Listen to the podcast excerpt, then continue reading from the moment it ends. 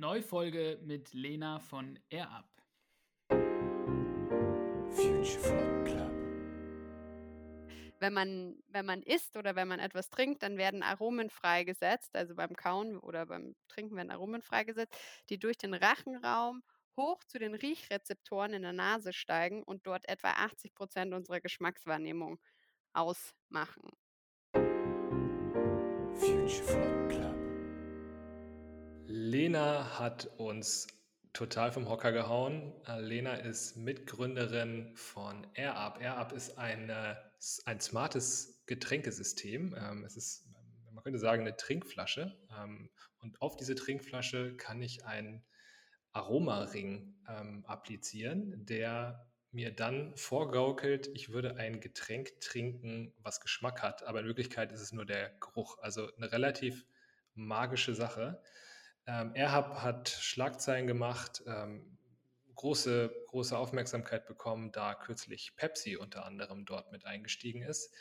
Haben bisher an die 20 Millionen Euro Finanzierung aufgenommen und sicherlich eines der großen Lichter am Foodtech-Himmel aktuell und insbesondere in Deutschland. 20 Millionen Euro Umsatz letztes Jahr mit einer neuen Technologie, einer Flasche, wie Lukas es schon gesagt hat, die so schmeckt wie bestimmte Geschmäcker, die draufgesetzt werden. Wir beide sind auf jeden Fall schon Fans. Wir fanden Lena auch super sympathisch und vor allem auch die Art und Weise, wie sie über die Brand nachdenkt und wie sie das Konzept von Air Up in neue Produkte reinträgt.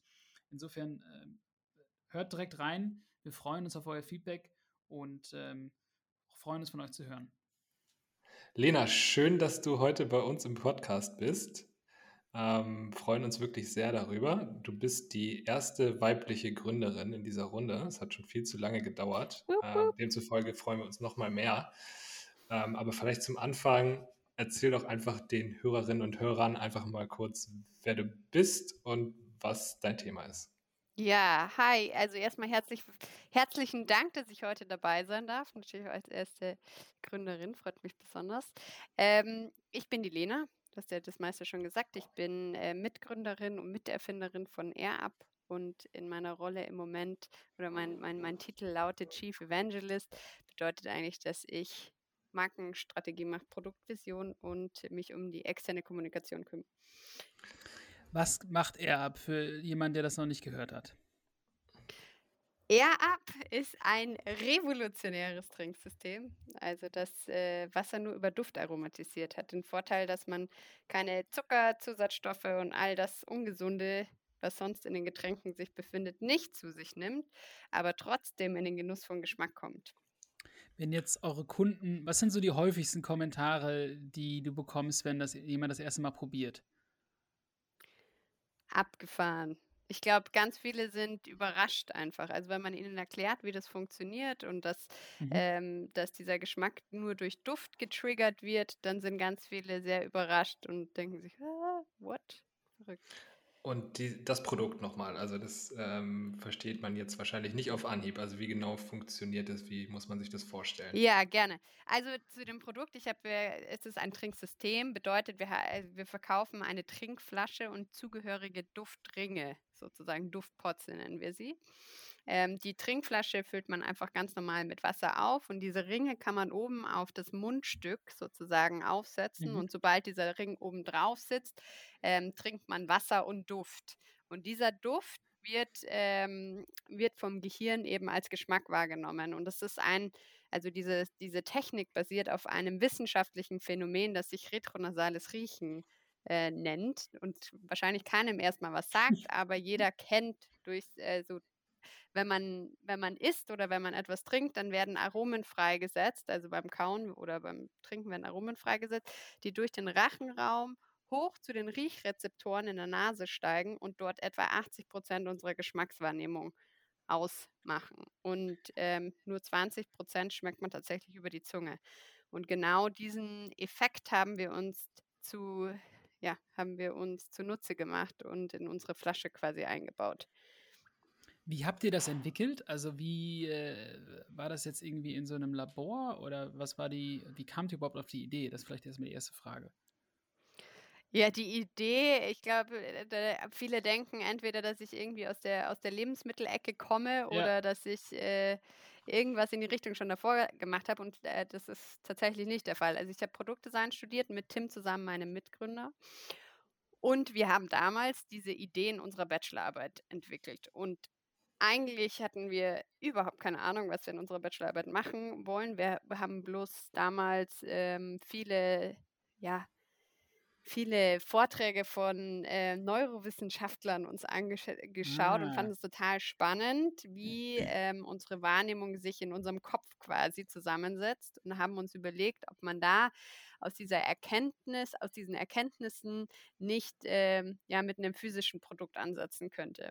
Und dann haben wir eben sehr viel über das Thema Geschmack rausgefunden und gleichzeitig erkannt, dass ein Riesenproblem ja heute unsere moderne Ernährung ist und alles, was damit zusammenhängt. Also, dass wir deutlich zu viel Zucker und so weiter konsumieren und dachten uns, vielleicht kann man Geschmack triggern, ohne dass man die negativen Konsequenzen spüren muss oder ohne dass man Zucker und Zusatzstoffe in Getränke oder Lebensmittel reinmischen muss, damit es gut schmeckt. Und da haben wir dann erste Experimente gemacht mit ganz einfachen Mitteln, mit irgendwelchen Raumbeduftern und haben dann Strohhalm reingesteckt und den Strohhalm in das andere Ende in den Mund und dann gleichzeitig versucht zu trinken und gemerkt, es klappt. Und so sind wir dann langsam auf die Idee gekommen und haben dann den ersten funktionalen Prototypen eben in der Bachelorarbeit gebaut. Und es ist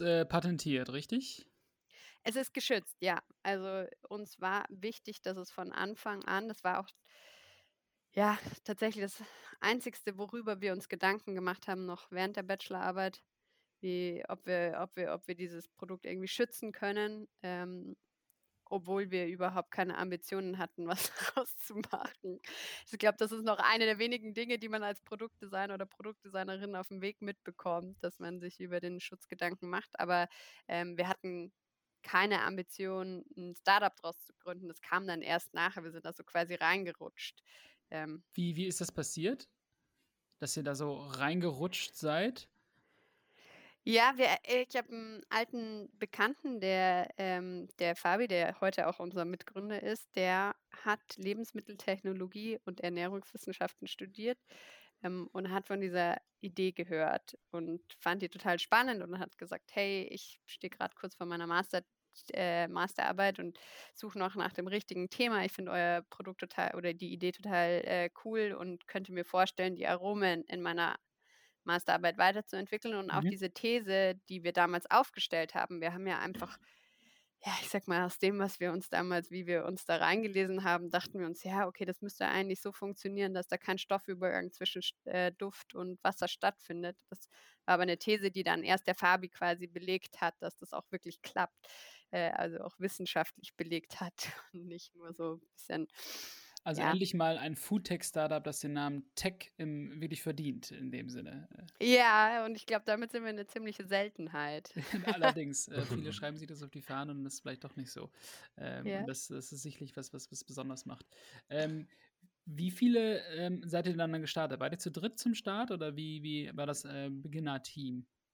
Nee, wir waren zu viert, ganz, ganz, ganz zu Anfang, noch mit Janis, das ist ein alter Schulfreund dann noch von mir gewesen, den wir dann für das ganze Thema Finanzen dazu geholt haben oder gefragt haben, ob er mitmachen will, weil wir dann schon wussten, okay, wir brauchen irgendwelche Businesspläne und so weiter und so fort und wir waren ja dann damit quasi ein sehr orientiertes Team bis dato und da hat uns noch Detail gefehlt. Das heißt, dann waren wir zu viert, als wir das Exist-Gründerstipendium hatten und dann kam noch der Simon dazu währenddessen. Der Simon ist dann, hat das Thema Sales, eigentlich ursprünglich Sales, dann die ganze Datengeschichte oder die ganzen Zahlenthemen hinter der Marketingabteilung übernommen.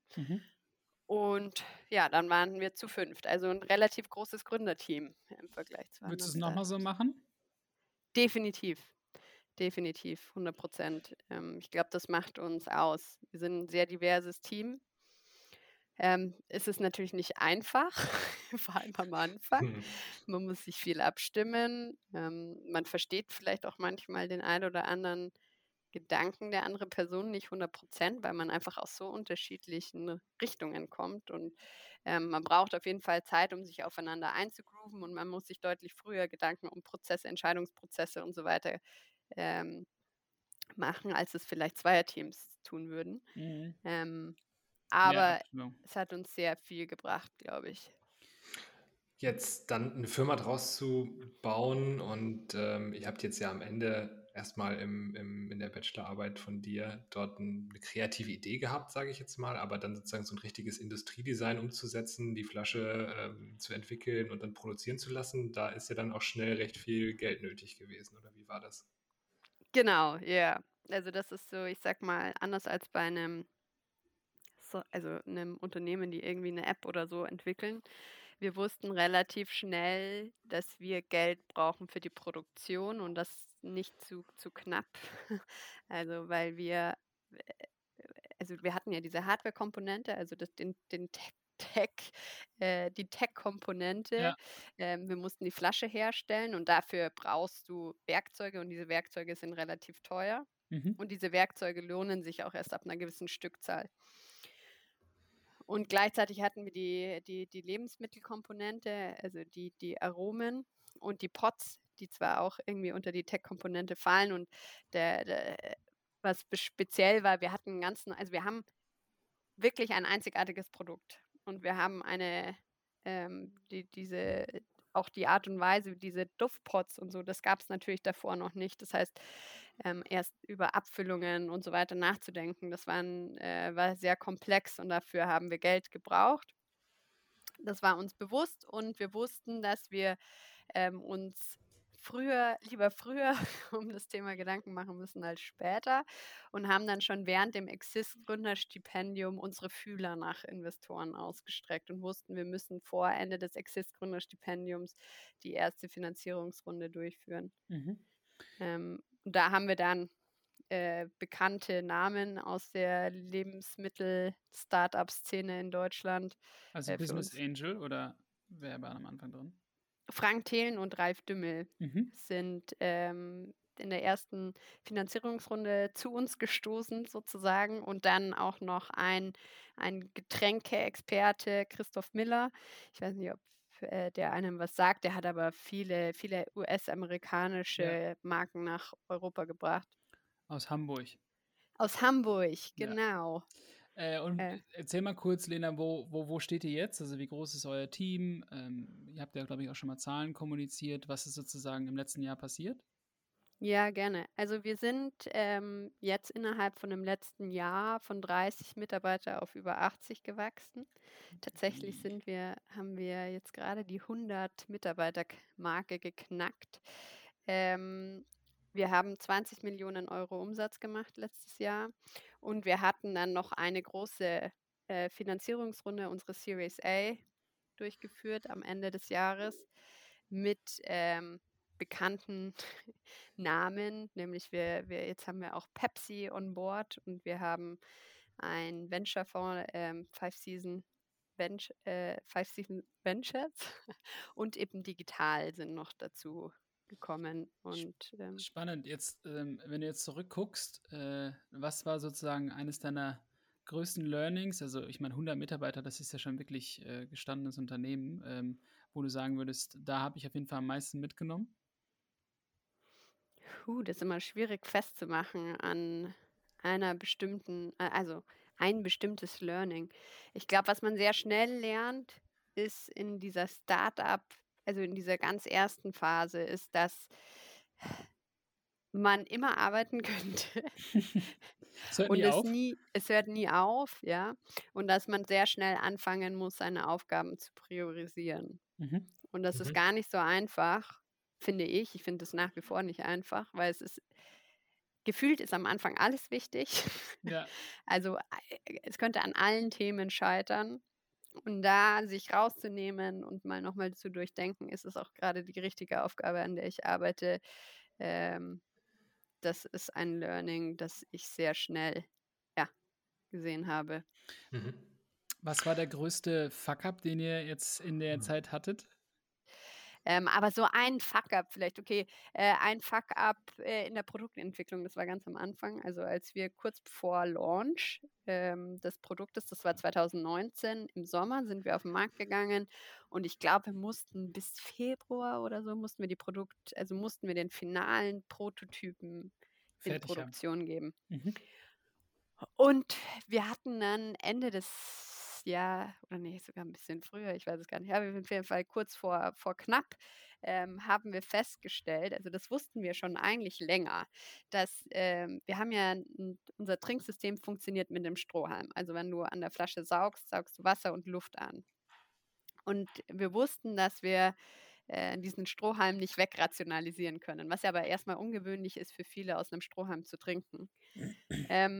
Und was wir festgestellt haben, wenn die Leute aus unserer Flasche getrunken haben und diesen Strohhalm nicht gesehen haben, dann haben sie automatisch die Flasche gekippt. Ja. Mhm. Was man halt so bei so einer Sportflasche macht oder so, oder bei so einer... Und dann funktioniert es nicht, weil dann keine Luft mehr kommt. Genau, dann funktioniert es erstens nicht, weil dann kommt der Duft nicht so gut in den Mund, weil du halt diese Luft nicht wirklich ansaugst. Und zweitens hatten wir das Problem, dass wir... dass Luft durch unsere Flasche zirkulieren muss und wir wollten keine extra Dichtung, also es ging alles, es war viel zu komplex und wir wollten das super lean halten. Das heißt, wir haben ein Silikonkopfteil, wo am Rande so ein kleines Luftlöchlein drinnen ist. Das wird erst zugedrückt, wenn man den Deckel draufschraubt. Mhm. Und wenn man jetzt eine gerade Flasche hat, die klippt, dann fließt da Wasser raus. Und wir hatten am Anfang, eine gerade Flasche und dachten uns, ja, das geht schon, die Leute lernen das schon. Wenn man das einmal gemacht hat, dann hat man es gecheckt und hoffentlich machen das nicht zu viele und wir sagen am Anfang, man soll die Flasche nicht kippen und so. Das hat einfach nichts gebracht und da haben dann tatsächlich, unsere Investoren eingegriffen und gesagt, so, Freunde, so können wir das Produkt nicht launchen, ihr müsst euch dann noch irgendwas Besseres ausdenken. Und dann wurde die Timeline schon auch knapp, dann haben wir diesen Knick in die Flasche eingebaut. Und also war es eigentlich gar kein richtiger Fuck-up, es kam sozusagen doch noch gut. Dank dir. Ja, ich glaube, wenn niemand eingegriffen hätte, dann wäre es zu einem Fuck-up geworden. In dem Fall konnten wir uns dann noch rausmogeln. Ja. Okay. Wo wir jetzt so bei dem Konsumenten und den Nutzern von air up sind, wäre jetzt nochmal spannend. Warum kaufen die euch? Was ist da der Trigger? Wie überzeugt ihr die Kunden? Ist es dann die Einsparung von Müll oder ist es einfach die Technik, die Technologie? Was reizt die Leute an air up? Ich glaube generell, oder beziehungsweise was unsere Daten sagen, ist, dass dieser Gesundheitsaspekt der wichtigste ist. Also die Leute finden gut, ein Getränk zu haben, das ihnen Geschmack, ihnen Geschmack gibt, aber gleichzeitig die ungesunden Nebenwirkungen quasi auslässt. Ich glaube, das ist der wichtigste Grund, zumindest in unserem größten Markt in Deutschland. Das ist in Frankreich zum Beispiel ein bisschen anders. Da sind die Leute, die Franzosen verteufeln Zucker nicht so sehr wie die Deutschen. Seid ihr schon außerhalb von Deutschland unterwegs? Genau, ja. Wir sind in Frankreich, in Niederlanden, in Belgien. Okay. Seit ein paar Monaten. Genau, also das ist, glaube ich, der erste Grund. Der zweite Grund, den wir erst später rausgefunden haben und den wir überhaupt nicht auf dem Schirm hatten, ehrlicherweise, ist das Thema, dass die Leute mit unserer Flasche anscheinend deutlich mehr trinken, als sie es davor getan haben. Ja. Also dadurch, dass halt, du hast ja irgendwie die Flasche oft neben dir und nuckelst so dran. Das ist das Schöne an dem Strohhalm.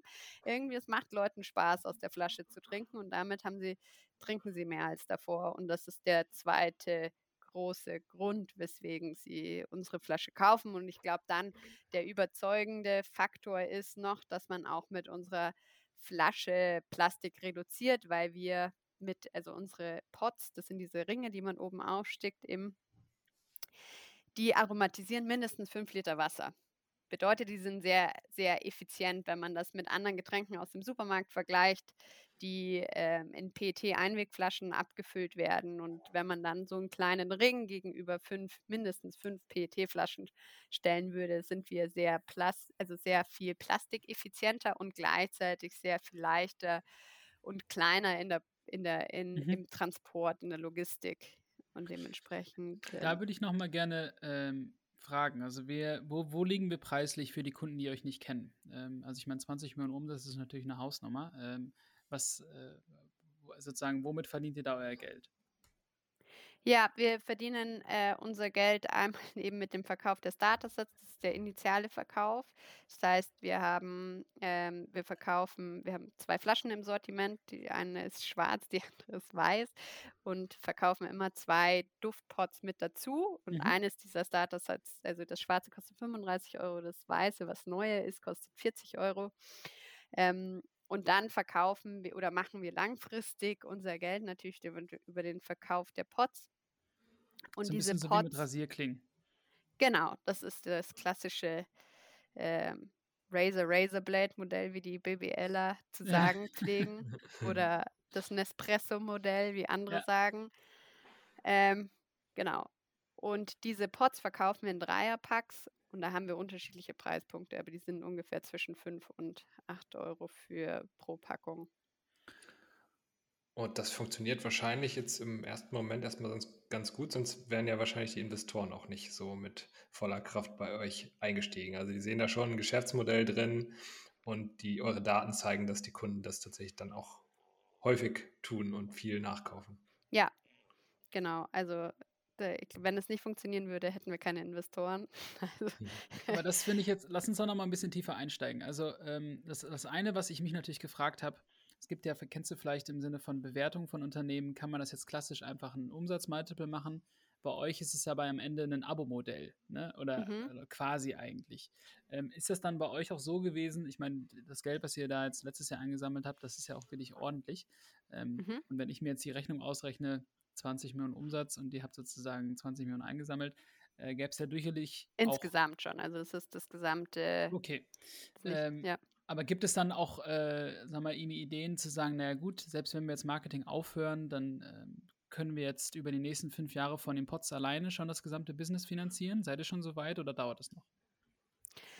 Ja, also 100% kann ich das jetzt so noch nicht unterschreiben. Ich glaube aber, wenn wir das vergleichen mit diesen, du hattest gerade von Multiples gesprochen, also wir kommen jetzt eher an ein Software-as-a-Service-Business-Modell ran, als ein klassisches D2C-Modell, weil wir eben einen immer größer werdenden Teil aus wiederkehrenden Umsätzen generieren. Ja, das heißt, und damit sind wir, glaube ich, sehr außergewöhnlich für die Investoren, weil wir in beiden Welten irgendwie zu Hause sind. Also, was du eben auch vorher meintest, wir haben eine Tech-Komponente und wir haben diese Lebensmittelkomponente oder Lifestyle-Komponente. Ja.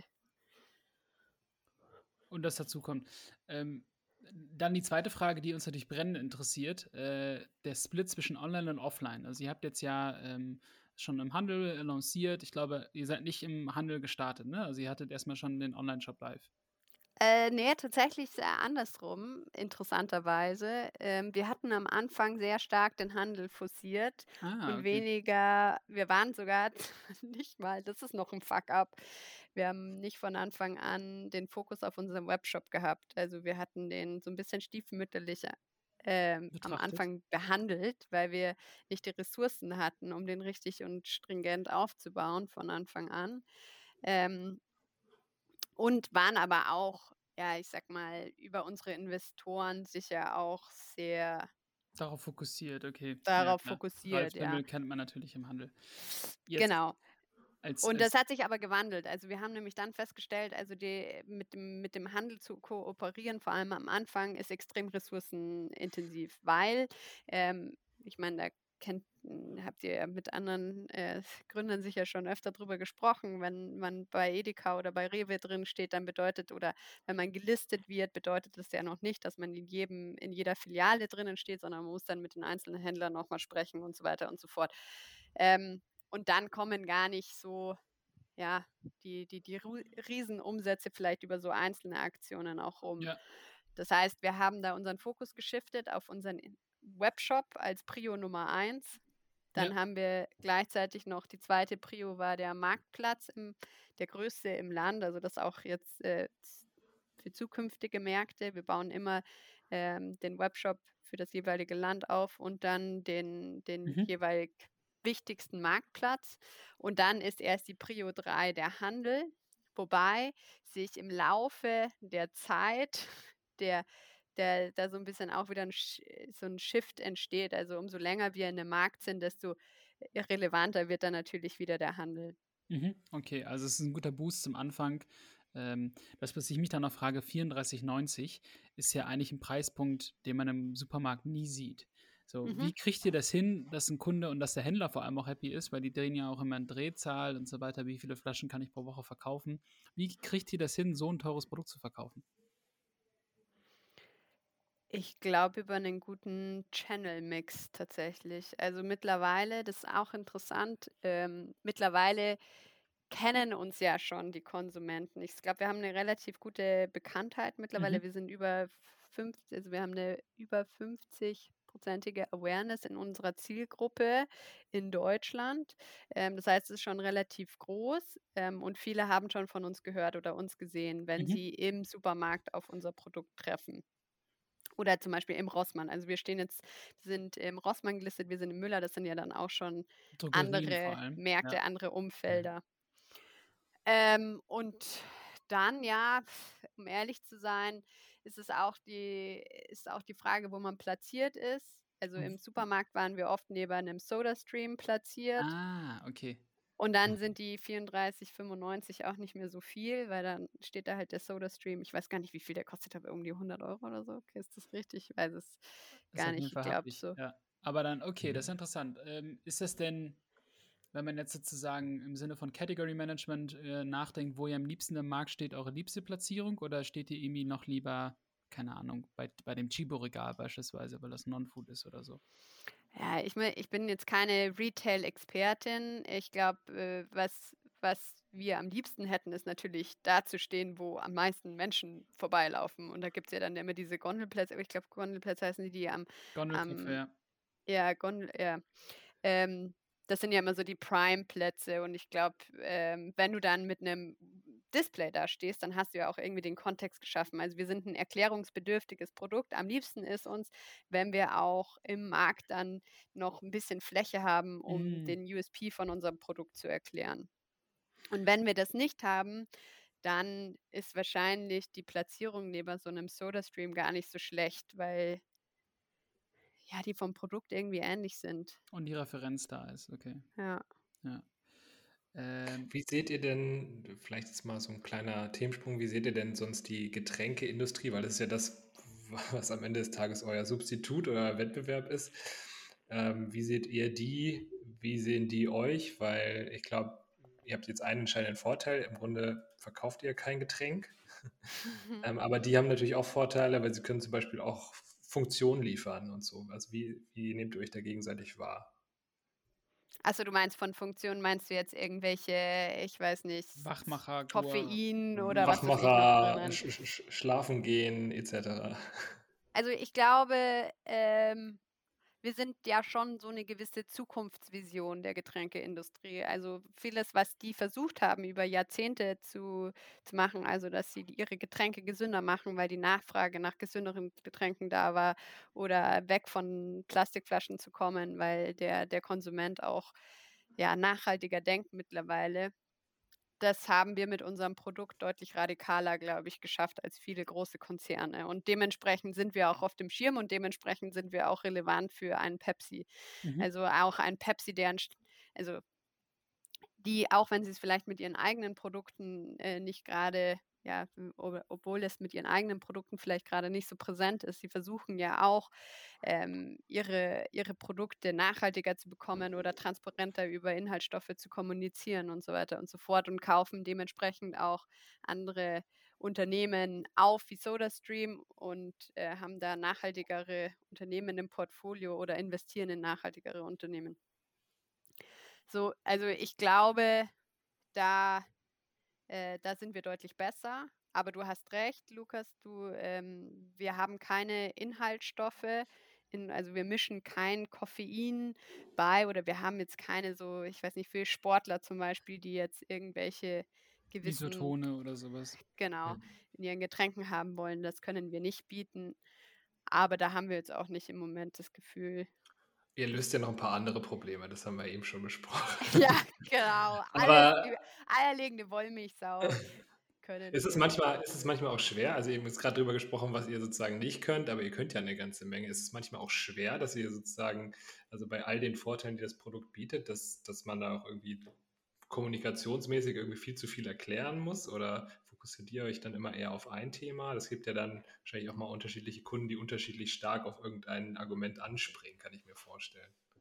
Ja, doch. Das ist tatsächlich gar nicht so einfach. Ich merkte schon auch, wenn ich jetzt hier erkläre, was unser Produkt kann, dann denke ich mir immer, soll ich jetzt gleich alles auf einmal nennen oder ist das zu viel? Und Leute schalten nach dem ersten Argument ab. Also das ist schon eine Frage, also was stellst du in den Fokus? Da hatten wir am Anfang Probleme, weil wir nicht 100% wussten, was den Konsument am meisten interessiert oder was am Schluss der ausschlaggebende Grund ist, damit der Kunde das Produkt kauft. Mittlerweile wissen wir das deutlich besser. Und das Schöne ist an dieser Varianz, an Argumenten, die wir quasi nennen können, dass wir auch flexibel auf neuen Märkten uns positionieren können. Also wie ich vorher schon kurz erwähnt hatte, in Deutschland ist das Argument 0 Zucker, 0 Kalorien absolut das, was am meisten Verkäufe triggert. Und in Frankreich ist es eben nicht das Argument, sondern eher, wir verwenden natürliche Aromen und ausschließlich natürliche Aromen. Das ist ihnen viel wichtiger als die 0 Kalorien, die unser Getränk. Ja, da sind wir mal wieder bei der sehr vielfältigen Ernährungskultur in Europa. Ne? Das ist richtig. Ja. Aber auch super interessant. Ich finde es super spannend, um ehrlich zu sein. Die andere Frage, wenn man nochmal auf den Getränkemarkt generell schaut, also seid ihr ja immer noch mit 20 Millionen leider ein kleines Lämpchen auf dem Tannebaum der ganzen Getränkemarken. Glaubst du, dass da schon auch Wettbewerber jetzt drauf aufspringen auf diesen Zug und sich überlegen, naja, bei uns im Münsterland sagt man Kraneberger, also das Wasser aus dem Kran ist irgendwie doch gesünder. Glaubst du, dass sich da mehr tun wird in diesem Bereich? Naja, also ich glaube, das wäre schon ein bisschen größenwahnsinnig zu sagen. In 5 Jahren ist man bei einem Marktanteil wie Pepsi oder Cola. Ich glaube, so weit geht es nicht. Aber ich glaube schon, dass auf den Zug viele aufspringen werden, weil es ja aus vielerlei Gründen Sinn macht. Also zu sagen, man versucht diese, wie ich schon vorher meinte, die Plastikflaschen zu reduzieren, sich gesünder zu ernähren, also macht ja nur Sinn. Also ich glaube, da springen schon viele auf und das merkt man ja auch. Also auch, ich würde sagen, unser größter Konkurrent ist Waterdrop, weil die sehr, sehr ähnlich einfach sind vom Produkt. In der gleichen Nische unterwegs, okay. Ja. Was ich jetzt noch, was mich sozusagen da weiter interessiert, ist, jetzt macht ihr natürlich nur Pots und Getränke. Wo geht's denn noch weiter? Also diese Idee sozusagen, dass man Riechen zum Geschmack benutzt, das könnte man ja theoretisch auch für Essen benutzen oder für andere Sachen. Habt ihr da schon Ideen, wie man das nochmal breiter auffächern kann? Ja, das ist ein super spannender Bereich und das ist ja, wie gesagt, das macht bisher noch keiner.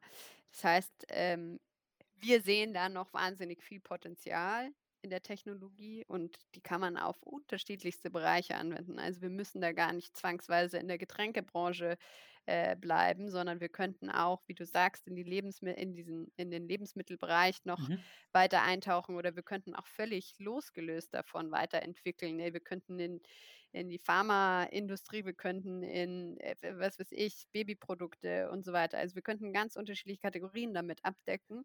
Die Frage ist allerdings, was macht auch aus Markensicht oder aus Markenperspektive, aus Unternehmensperspektive wirklich Sinn. Und das ist tatsächlich gerade der Bereich, wo ich meine Gedanken und meine Energie reinstecke. Das heißt, ich überlege mir, was passt zu unserer Vision, und unsere Vision oder vielleicht der Hintergedanke hinter unserem Produkt ist eigentlich, die Menschen zu einem nachhaltigeren und gesünderen Lebensstil zu inspirieren. Also sie nicht zu belehren und sagen, hey, du darfst keinen Zucker mehr konsumieren, weil das funktioniert nicht. Wir sind einfach, uns fällt es sehr schwer, gegen unsere Bedürfnisse langfristig zu handeln, sondern sie wirklich bei den Bedürfnissen abzuholen. Also in unserem Fall, wir holen die Leute mit dem Geschmack ab, auch wenn der nicht vergleichbar ist mit der Cola, aber allein einfach so auf dieses Bedürfnis anzuspielen. Und gleichzeitig ist unser Produkt so gestaltet, dass es Umwelt und Gesundheit respektiert. Und mit diesem Gedanken können wir uns auch noch über unsere Technologie hinaus viele weitere Produkte vorstellen. Und da ist es, das ist so ein spannender Bereich. Ich finde es total geil. Also haben wir bald irgendwie Schnuller mit Air Up Gerüchen sozusagen oder irgendwie sowas. Genau, also das könnte man machen. Wie gesagt, ist die Frage, ob das dann aus Markenperspektive oder aus Unternehmensperspektive Sinn macht. Sonst macht man eine neue Marke, ist ja auch legitim. Ist auch legitim, genau. Da ist immer dann die Frage, wie viele Ressourcen hat man die Ressourcen, um eine neue Marke aufzubauen? Wie möchte man sich darauf fokussieren sozusagen? Ja. Eine andere Frage, du hattest eben im Nebensatz erwähnt, 50% unserer Kunden kennen uns schon in der Zielgruppe, was ja irre ist eigentlich. Ihr seid ja, sagen wir mal, was auf das ganze YouTube. Thema PR angeht, gibt es da eine Silver Bullet oder was waren so die Sachen, wo ihr gemerkt habt, wow, das funktioniert ja erstaunlich gut, um irgendwie, dass die Leute uns kennenlernen? Also wir vermuten, dass es der Multi-Channel-Ansatz ist, also dass wir uns nicht auf eine Plattform fokussiert haben. Also wir haben jetzt nicht nur PR, wir haben nicht nur Influencer-Marketing gemacht, sondern wir haben tatsächlich mehrere starke Kanäle aufgebaut oder aufbauen können, was uns extrem geholfen hat, weil einfach diese Spillover-Effekte super krass funktionieren. Und wir haben zusätzlich auch festgestellt, dass zum Beispiel YouTube, also jeder Kanal, sowohl für Awareness als auch für Performance sehr gut funktioniert. Also man muss bloß sich überlegen, wie passt man die Kommunikation auf den Kanal an. Mhm. Und ein Beispiel von YouTube jetzt, also was war da, wie passt man das jetzt für Performance an, dass der Kunde dann direkt danach kauft? Ja, wir haben also erstmal, was ist die Sprache von YouTube? Und YouTube ist ja der Kanal für selbstgemachte Videos. Mhm. Und da zählt extrem Authentizität, schnelle Schnitte, viel Information und so weiter und so fort. Und das haben wir, diese Sprache haben wir adaptiert in unsere Werbung. Wir haben hat auch Ressourcenhintergründe. Wir haben nicht viele Shootings oder Videoaufnahmen gemacht. Wir hatten tatsächlich 2 große Shootings für diese Werbemaßnahmen und gleichzeitig wollten wir Kommunikation abtesten. Das heißt, was wir gemacht haben, wir haben uns so einen eine Bibliothek an Aufnahmen und Bildern angelegt und haben die zusammengeschnitten mit unterschiedlichen mit unterschiedlichen Copies. Ah, dann habt ihr die getestet sozusagen. Genau. Und dann haben wir die extrem schnell testen können. Und dann haben wir eben auch testen können, wo springt der Konsument auf, was sind die Copies, die Neugierde wecken und welche Copies triggern dann quasi den Kauf. Und das heißt, kann auch alles in-house auch. Also ihr habt jetzt keine Agentur, die euch irgendwie bei der Marke berät oder Performance-Marketing für euch macht oder so. Strategie machen wir in-house und Umsetzung machen wir mithilfe von Agenturen und Freelancern. Mhm. Okay. Also so ein Mix im Prinzip. Geht ihr dann auch, also ich schaue mir jetzt gerade nochmal parallel an, ihr habt ja relativ viele verschiedene Sorten und Geschmacks- oder Geruchsrichtungen, besser gesagt. Wie macht ihr das? Also ist das mehr oder weniger so ein Gefühl, so eine Bauchsache oder macht ihr das auch richtig über quantitative Daten, über Tests, über meinetwegen Werbemaßnahmen oder ähnliches? Gute Frage.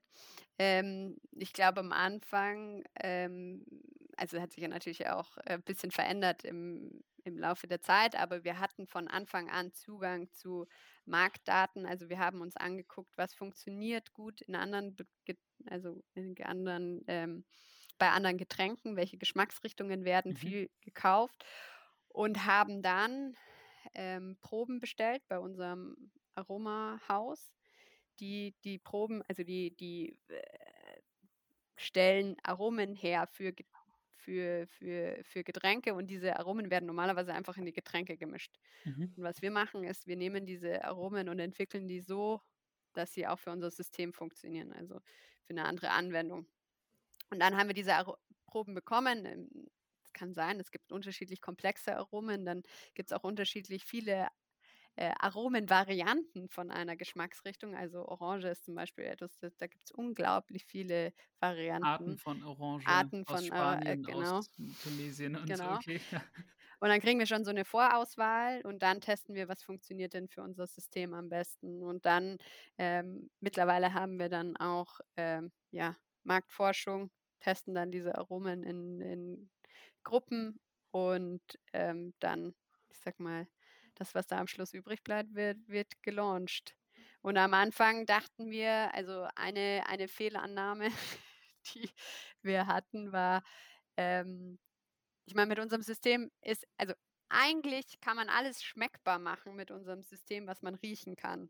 Das bedeutet, man kann da eigentlich schon auch sehr viel experimenteller werden als jetzt ich weiß nicht, die Limos, die man halt kennt, die sind ja, haben ja immer diese Standardgeschmäcker. Geschmacksrichtungen. Das ist grammatikalisch richtig, wurde mir gesagt. Wir haben gedacht, ja cool, mit unserem System, es wäre ja schon nett, wenn man auch dem Konsument oder den Konsumenten sagen oder zeigen könnte, was damit alles möglich ist, und ein bisschen experimenteller zu werden. Und dann hatten wir zum Beispiel am Anfang eine Geschmacksrichtung in unserem Starter-Set, Hopfen-Zitrone, was dann so ein bisschen so ein Bierverschnitt war. Und da haben wir aber gemerkt, die Leute probieren sowas gerne einmal, aber was sie dann langfristig kaufen, sind halt die Standard-Geschmacksrichtungen, die sie kennen, auch aus anderen Getränken. Und das heißt, dass wir im Moment jetzt versuchen, unsere Ressourcen effizient einzusetzen und diese Basis-Geschmacksrichtungen erstmal abdecken. Und dann, wenn wir mehr Ressourcen zur Verfügung haben, dann werden wir vielleicht auch mal wieder mehr experimentelle Geschmacksrichtungen in unser Portfolio aufnehmen. Oder so Sondereditionen, das kennt man ja bei Nespresso auch, die Christmas-Vanille-Edition oder sowas. Gibt es das dann auch jedes Jahr? Ja, das hatten wir einmal ausprobiert. Das war so ein bisschen schwierig tatsächlich, weil dadurch, dass wir so neu sind und das Produkt auch so neu ist, wir haben überhaupt keine Referenzwerte. Wir wussten überhaupt nicht, mit welchen Verkaufszahlen berechnen müssen. Und diese Produktion, die musst du ja so vorplanen, dass wir sind innerhalb des letzten Jahres ja so stark gewachsen, dass wir eigentlich schon immer mal wieder Probleme hatten, out of stock zu laufen, und es war extrem schwer, den Forecast zu machen für diese unterschiedlichen Produkte, und so Sondereditions sind halt immer noch mal doppelt so schwer, weil man halt so schwer voraussagen kann, was gut funktioniert und was nicht. Und die Weihnachtsedition, die lief not so good, to be honest. Und dann haben wir gesagt, da sind wir einfach viel zu unflexibel, das können wir nicht mehr machen. Das machen wir erst wieder, wenn wir die Kappas dafür haben. Und du musst dann auch natürlich immer so eine Mindeststückzahl bestellen. Das heißt, nur so 1000 Stück oder so. Ich meine, das ist jetzt sowieso oder so, ist das jetzt keine Zahl mehr, über die wir nachdenken. Aber am Anfang war das mal so eine Idee, zu sagen, wir probieren jetzt mal irgendwie, wir stellen 2000 Stück hiervon, 1500 dann, von einer Richtung her, und dann gucken wir mal. Aber das geht halt nicht. Ja, okay. Eine Frage, die sich da bei mir spontan noch ergibt, wie saisonal ist denn euer Geschäft? Weil bei mir draußen hier sind gerade irgendwie minus 10 Grad und ich bin froh, dass ich jetzt bei der Arbeit eine warme Kanne Tee hier neben mir stehen habe, und euer Produkt jetzt auch mit den ganzen fruchtigen Sorten hat natürlich so eine gewisse Verbindung auch zum Sommer, zu heißen Monaten. Ja, das ist eine gute Frage, weil wir dachten, unser Produkt ist extrem saisonal. Also wir hatten die Annahme, oder das wussten wir auch von anderen Getränkeanbietern, von unseren Investoren, die haben da so ein paar Erfahrungen mit uns geteilt und gesagt, naja, im Normalfall werden Getränke halt im Sommer gut verkauft und im Winter schwierig. Und wir haben aber jetzt glücklicherweise festgestellt, dass wir auch ein tolles Weihnachtsgeschenk sind, offenbar. Mhm. Und dass diese ganze Detox-Bewegung, die ja im Januar, Februar besonders gut unterwegs ist, dass die auch für unser Geschäft zuträglich ist. Das heißt, wir haben eigentlich de facto nicht so wirklich Saisonalität. Es gibt schon 1-2 Monate, die dann vielleicht weniger gut laufen. Das sind halt so diese Zwischenmonate. Aber sonst... Also okay. Oktober ist zum Beispiel nicht so toll oder März vielleicht wahrscheinlich nicht so toll, ja. Dann haben die Fitnessstudios und auch der Nick früher mit Foodspring haben euch so ein bisschen den Markt bereitet, kann man sagen, für den Winter. Genau. Ja, beziehungsweise im Januar ist es dann komplett spaßfrei. Man hat dann Dry January, Veganuary und dann auch noch nicht mal Geschmack im Wasser, weil man das atmet dann ja alles ein. Also dann können sich die Kunden dann sozusagen dafür auch noch bedanken. Ja. Aber ja, ist spannend. Also das ist, hätte ich jetzt auch nicht gedacht, dass es so ist. Was sind denn so bei euch die nächsten Schritte, die ihr euch jetzt vorgenommen habt, wo ihr sagt, alles klar, da wollen wir jetzt, das ist das Ziel für 2021 oder das Jahr darauf? Ja, weitere Ziele für, oder 2021 wollen wir in weitere europäische Märkte expandieren. Also ich hatte ja vorher gesagt, Frankreich, Belgien, Niederlande war jetzt letztes Jahr. Jetzt werden wir auch weitere Schritte wagen. Also Schweiz ist ein Markt, der schon lange anstand. Den werden wir jetzt als nächstes angehen. UK ist ein Thema, wo wir lange gewartet haben. Was jetzt passiert mit dem Brexit? Ja, was passieren wird. Und es werden sicher noch weitere europäische Länder folgen. Und damit einhergehend müssen wir unsere Produktion und so weiter ausbauen, unser Team weiter aufbauen, unsere Supply Chain weiter verbessern. Genau, das sind so die Themen, die damit einhergehen. Und dann Thema Produktentwicklung natürlich. Also ich hatte ja auch gerade gesagt, wir sind darum bemüht, unsere die Basisgeschmacksrichtungen jetzt einmal alle abzudecken. Das heißt, es werden weitere Geschmacksrichtungen gelauncht. Ungefähr wird monatlich so in etwa etwas Neues kommen. Mhm. Und dann haben wir natürlich auch, ich sag mal, die nächstlogischen Schritte nach der Flasche, also da wird es dann, da bauen wir unser Lifestyle-Portfolio noch ein bisschen weiter auf. Das heißt, es geht um Materialien, um Farben nochmal. Und im Hintergrund laufen aber dann schon die Entwicklungen für die nächsten großen Produkte, wo dann mehr Abstand zu dem Originalprodukt quasi da ist. Ja, also wenn der Schnuller dann draußen ist fürs Baby, dann schreibe ich ihn nochmal auf WhatsApp oder so und sage, hier, jetzt ist es soweit. Ja, sehr gut. Okay, cool. Gibt es irgendwas, was du vielleicht zum Schluss noch sagen würdest, was erstaunlich gut funktioniert hat, was du dir vorher nicht vorgestellt hättest?